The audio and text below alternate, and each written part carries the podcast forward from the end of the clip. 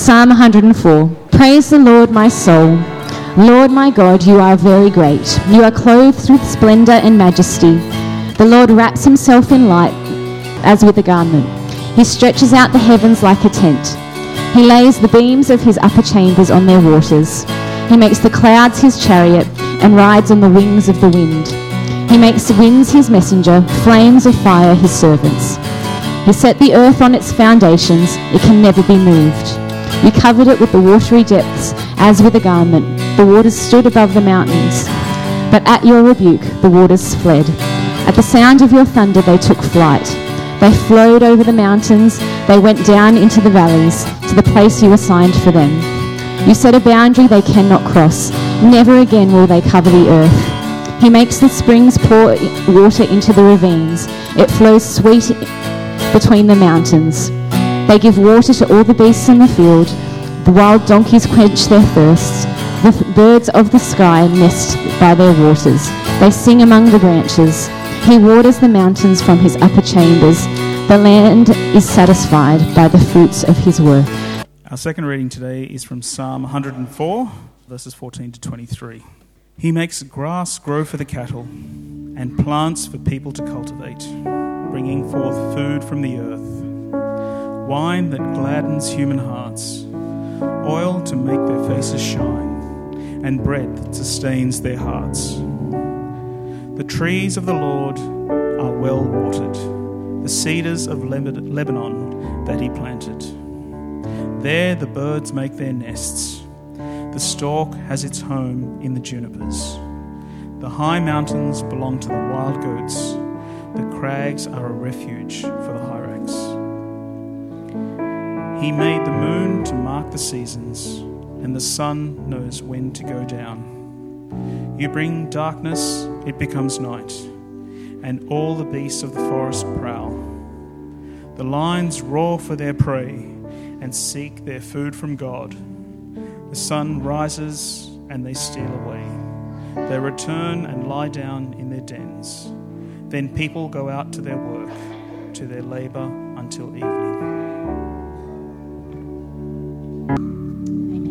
We continue with our reading of Psalm 104. How many are your works, O Lord?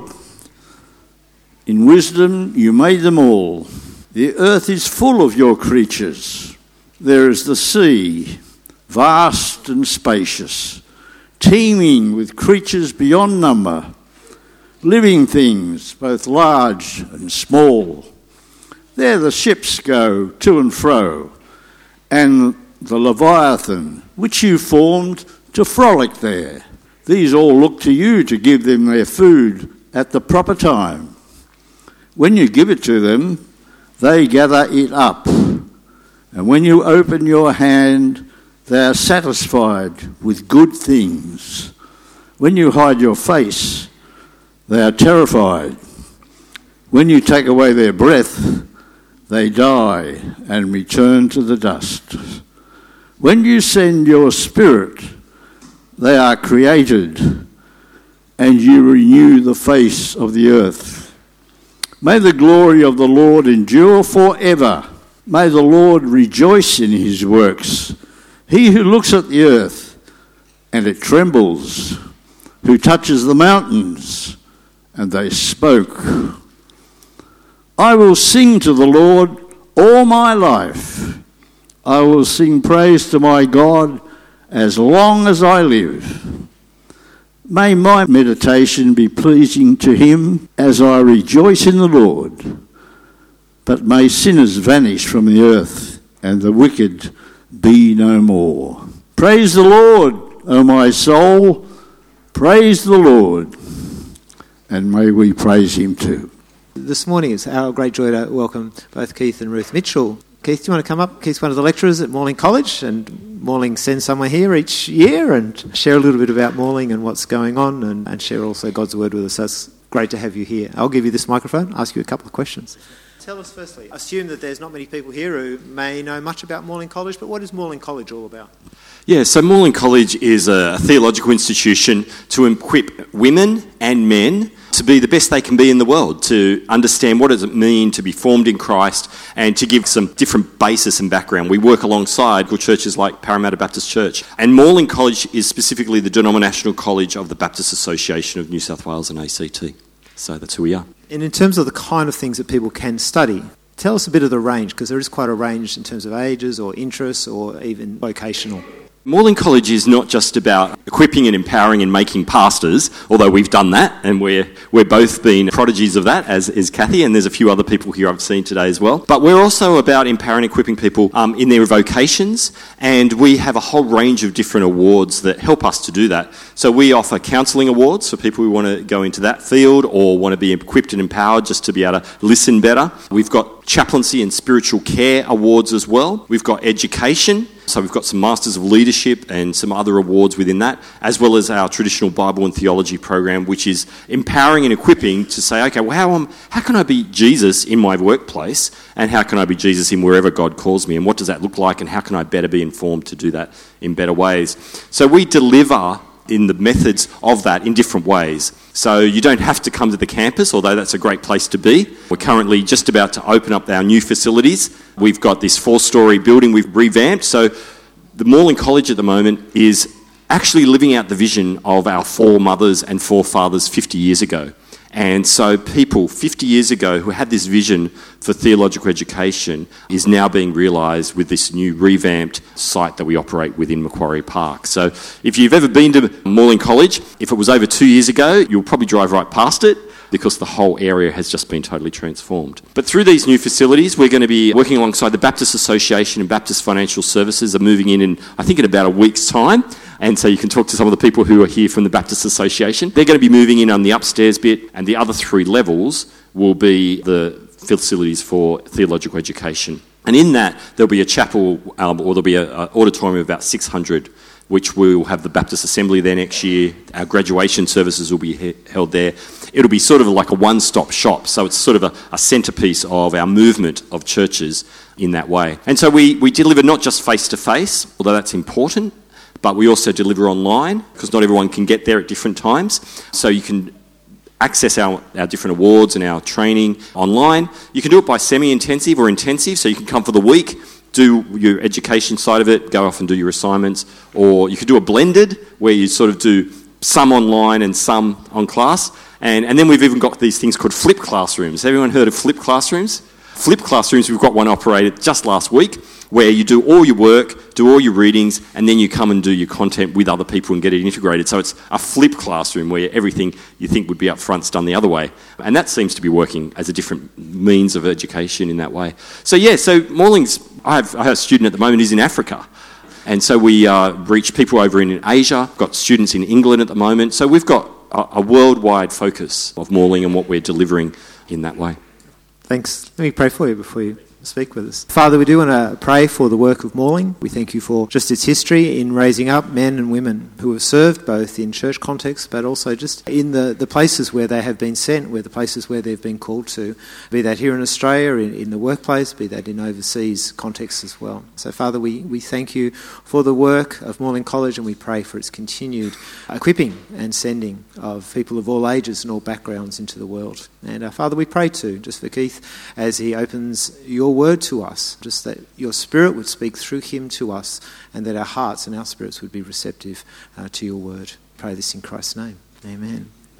I did forget to talk about our plunge program, which is our gap year program as well. So students or people who have just finished the HSC or between the ages of 18 and 25 are thinking, oh, I don't know where I'm going in life. It's a great chance to just step in that and be immersed in scripture, immersed in experiences and exposures that just help form people into being more like Jesus and what that means in the world. So you might want to consider that as well. Any details, just go onto the Morling College website. So morling.edu.au. All the details are there. There's videos, there's all sorts of information. So just go to our website and you can see all the different things. And we've got an open night coming up soon too. So if you're interested, come along to the open night and just check out what's happening. Doesn't mean you're committed to anything, but it just gives you a bit of an idea and a feel for the new campus and what we've got going. But anyway, as we're coming here today, it's great to be a part of Parramatta and to see you guys and deliver God's word. And I want to start today with a story about Sharon. Now, you might have a Sharon in your church. I'm sorry if there's a connection. There was no intentionality with that. But Sharon is a person who has been a hairdresser for most of her life. And Sharon is a believer, and she had sort of just fallen into hairdressing. It wasn't the vocation she ended up thinking she would be in, but that's where she ended up. Like a lot of hairdressers, Sharon was one of those hairdressers who talks a lot. Have you been to those hairdressers? They just seem to chat and do all those sorts of things. Well, Sharon was one of those hairdressers. But Sharon, in the church that she was connected to, had this disconnect between what she did on Sunday and what she did on the other 6 days of the week with her hairdressing. And she didn't get this perception that what she did that Monday to Saturday was really significant in the world. She got this message and this narrative from her church that said that Sunday was really important. That it was important to keep the wheels of the church going, and that all that she did from Monday to Saturday was really to finance the real work of God on the Sunday. Do you know what I mean? That's where she was sort of at. That was the message that she got. Anyway, so she lived this out, and she lived this sort of monotonous, boring life. It's like, oh, I'm back at work, and here I am, and I'm just making money, so, you know, maybe one day I might be able to be involved in doing God's real work one day and be part of a kids' ministry or something. You know, she had this impression and this idea. Well, anyway, things started to change for Sharon this one day, and it all happened when Andrew came along and sat in her chair. So, you know, he did what she normally does, washes his hair and started trimming it and that. And during that time, Andrew started to speak. And he started to unfold and tell his story of his life. And he was saying how, you know, he had a problem with drinking. He'd lost his girlfriend, and his drinking had so affected his life situation that he'd lost his job as well. And he was in a really bad way. Sharon did something that she'd never done before as a hairdresser, and she stopped talking. And she just started to listen to Andrew. And as she chopped his hair and heard her story, she then did something else she had never done before as a hairdresser, and she started to silently pray for Andrew. Over ensuing months, Andrew came back to her because she'd just been present with him, and so he felt this sort of connection with Sharon. And he would come back and sit there. And over the time, she then felt a chance to connect and talk into his life. And as she connected with him and talked with him, she was able to refer him to some help and get him into AA, and was able to talk about the relational issues. And he started to get his life back in gear over these next 6 months. And as a result, he got his life back together. Sharon shared that she was a believer. And I'd love to be able to stand here and say to you that Andrew came before the Lord and confessed his sins, confessed all his bad stuff, and gave his life to the Lord. But unfortunately, that's not where the story is at this point for Sharon. Sharon's story with Andrew continues on. But something amazing happened for Sharon through that exposure with Andrew. And what happened for Sharon is she started to realise that what she does Monday to Saturday is significant. She started to realise that she had a part to play in the world, and that her clients who came into her hairdressing salon, she was able to interact with and connect with. Now, Sharon's no therapist. Sharon's no counsellor. Sharon's no pastor. But what Sharon now does is more significant in some ways than even what pastors do, because Sharon is connecting with people in this world that pastors sometimes never can touch base with. And so she had this real resurgence in her life that she had a part to play in God's plan. Sadly for Sharon, and for so many different other Christians throughout our whole world of Christianity, there's this disconnect between Sunday and Monday for some people. Some people have worked it out. Some people have worked out that God is present in that Monday through to Saturday, not just on Sunday. But sadly, that's not always being heard through the church. This division we're talking about here today between the Sunday and the Monday is what we call the sacred and secular divide. We're talking about what is significant, what is happening in those other 6 days of the week from what we do here on a Sunday. And what we see in our scripture today is something that connects us with that. And it's that whole concept of our vocation, the whole concept of our work that interplays here. And as we think of what it means to be working for God, what it means to be in some sort of vocation, we need to take that broadly here today. We need to see that work is not just something that we're paid for. Often we get this motive and this concept in our society. The narrative says, if you're paid for work, then you are significant, isn't it? When you retire, what happens? Ah, I lose my significance. I'm no longer feeling this contribution to my society and my culture and my community. And so we can have this withdrawing and this sense of self, of less worth than who God sees us. So when we think of work scripturally and from the Bible, what we're really looking at is the concept that work is paid, it's unpaid. It's vocationally based in certain vocational areas that we might traditionally understand in our community, and it also engages those which aren't so traditional, people looking for work, for instance, students who are studying, those who are retired, those in the domestic parts of life where sometimes their efforts are not even acknowledged, looking after children, for instance. But what does God think of all these different places and parts that we play in our world? Where we find ourselves in those other 6 days of the week, what does God think of that? In other words, as we think of work in this broader sense of and concept, what is your faith and work integration look like here today? What does this whole of life connection with God mean to me here at Parramatta Baptist Church? Well, the scriptures take quite a strong view that God is present with us in all circumstances. But like I said before, some churches aren't always giving us that impression and that narrative. Psalm 104, though, as we looked at it, and we're going to be looking at it through our screen in just a minute, really reminds us that God is present in those other 6 days of the week. You probably noticed as you looked through this psalm that this psalm was typically taking place in a place that wasn't traditionally viewed in the ancient Near East. Often a lot of the Psalms are people in the temple of God, in their worship setting, talking to God and connecting, but this Psalm is not connected with the temple. This Psalm is connected in the world in which people live the other 6 days of the week, or in the ancient Near times, their worship day was Saturday, we might say the other 6 days other than Sunday for us today. This psalm, if you picked it up, has an alignment with the whole image of creation. Did you pick that up? There's this image and flourishing idea coming through from this psalm. And what we see here is a strong connection to Genesis 1, verse 28. And that passage of Scripture talks about the mandate to humanity. And in that mandate, it says, we are to rule over creation and to be fruitful and increase. Now, often when we think of that concept that we're here and we're mandated to be fruitful and increase, we think of it as having babies. That's what we often think of it as. But actually, it is much more than that.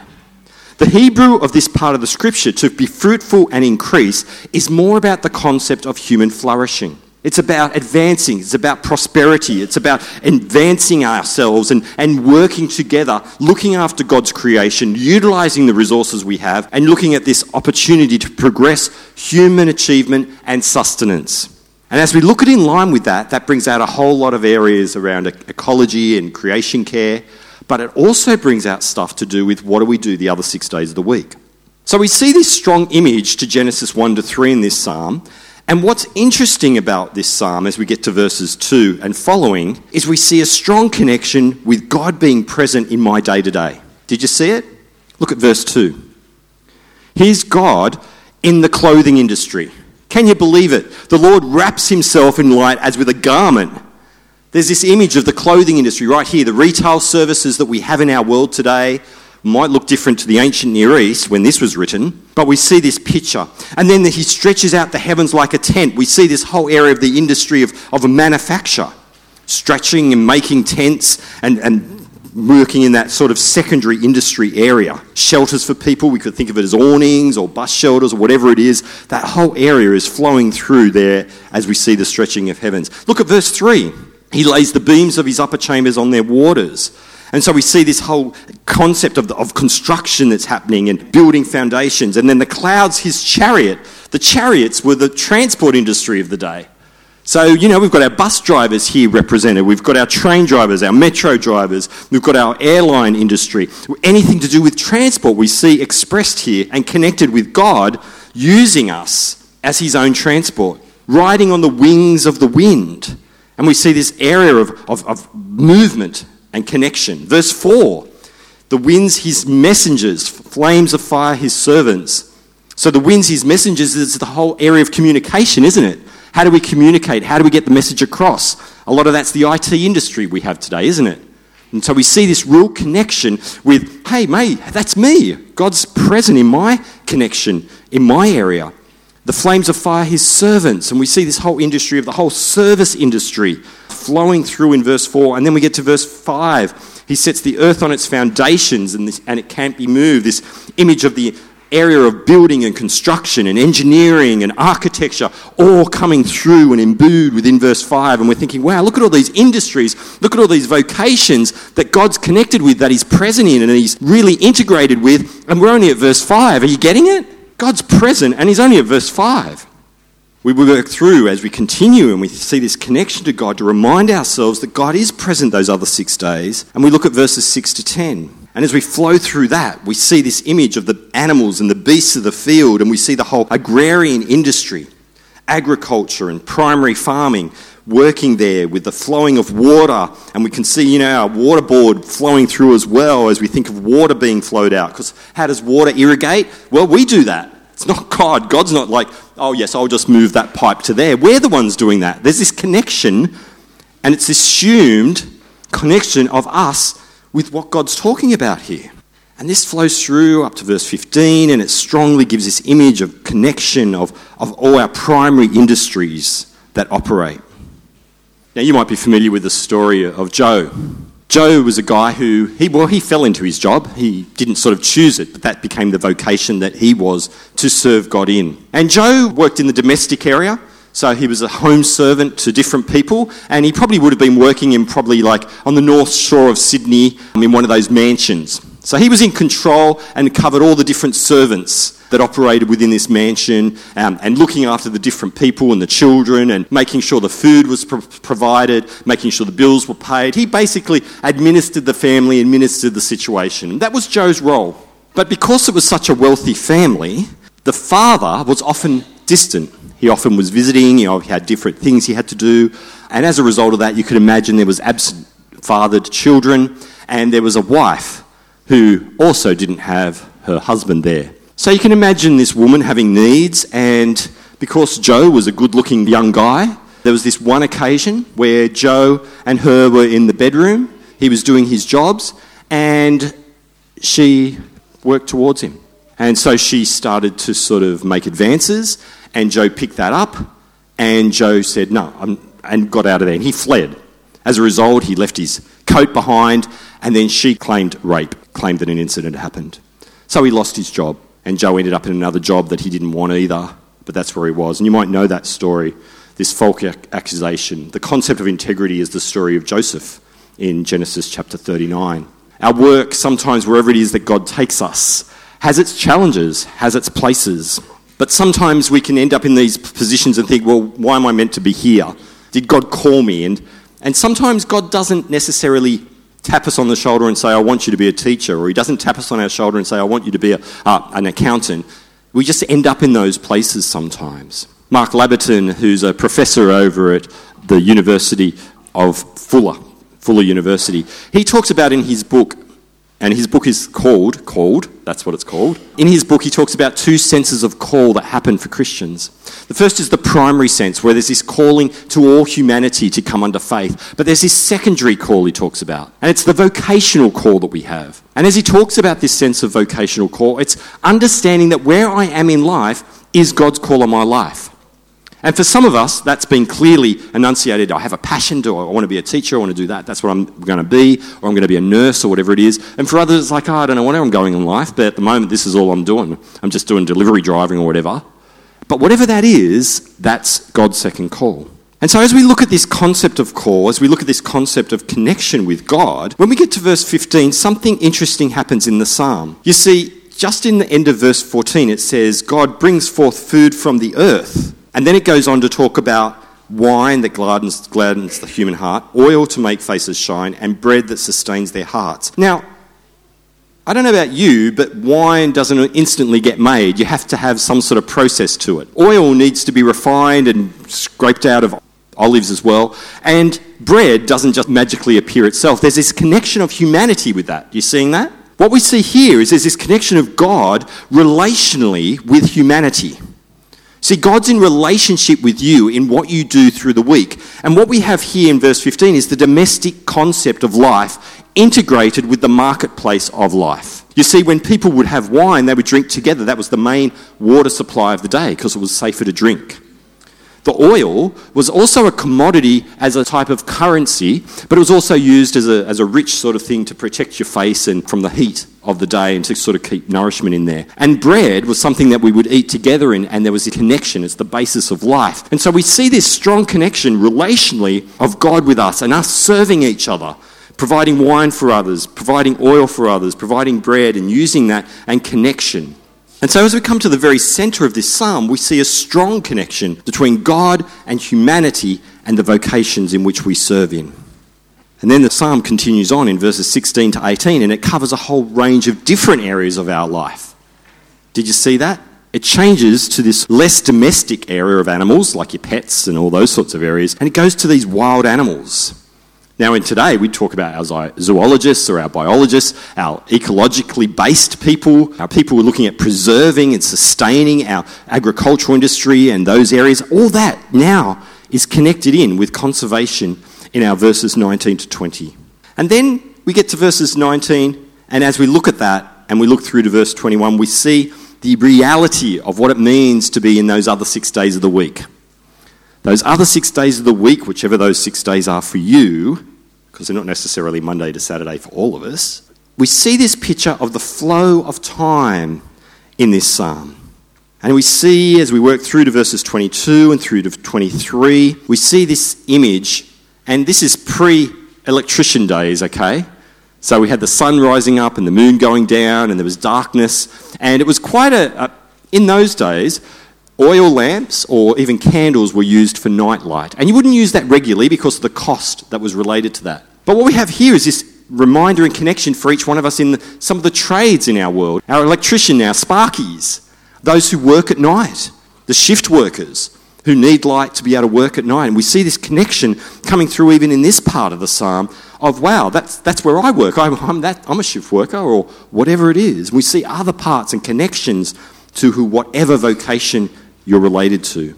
And then just when you think, well, my vocation hasn't been mentioned because I'm a sailor, I travel, I do a lot of work over the seas, I'm on cruise ships, I'm working on that, or I'm a fisher person and I'm doing that. Just when you think that you're not even included and everything's related to the land, we get to verse 25 and what do we see is a connection to the whole marine industry, don't we?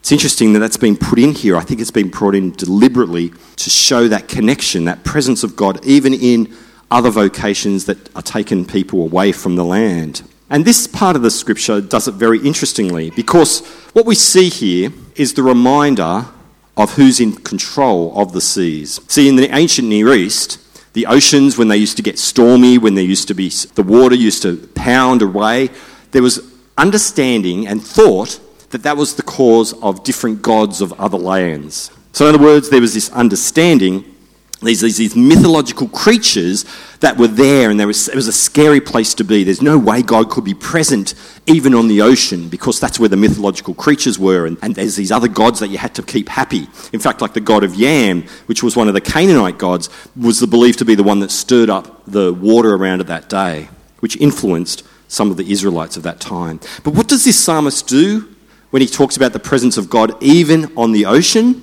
Well, look at verse 26. He talks about Leviathan. Leviathan has been sometimes acknowledged as this mythological creature and could be like one of these creatures that some of these other nations talked about and were scared of. Leviathan could be a crocodile, could be a Pleiad, it could be the Loch Ness Monster. We're not really sure. Okay, there's been much ink poured over who Leviathan is and what Leviathan is, but whatever it is, it's a scary creature. But what's happening in the verse? This is Disneyland.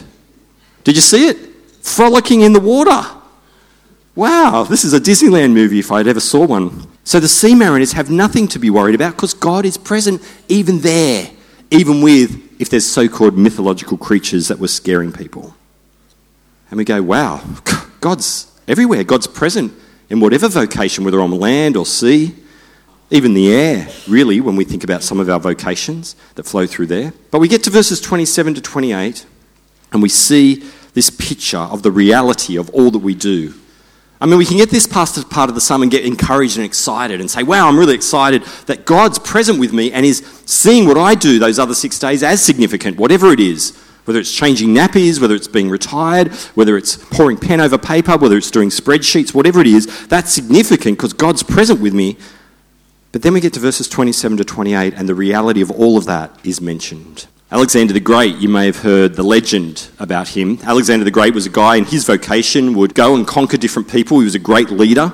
His influence in the European world at that day, the creation of Greece and the influence of Greek culture and understanding even flows through to today. There's a lot of understanding and philosophy that we are still quite heavily influenced from that period of the Greek rule of Alexander the Great before Jesus was even born. And the legend goes that when he was dying, he said to his supporters that when I die, I want you to put both my hands outside of my coffin to indicate that I take none of the wealth, none of the things that I accumulated when I die with me because I'm dead.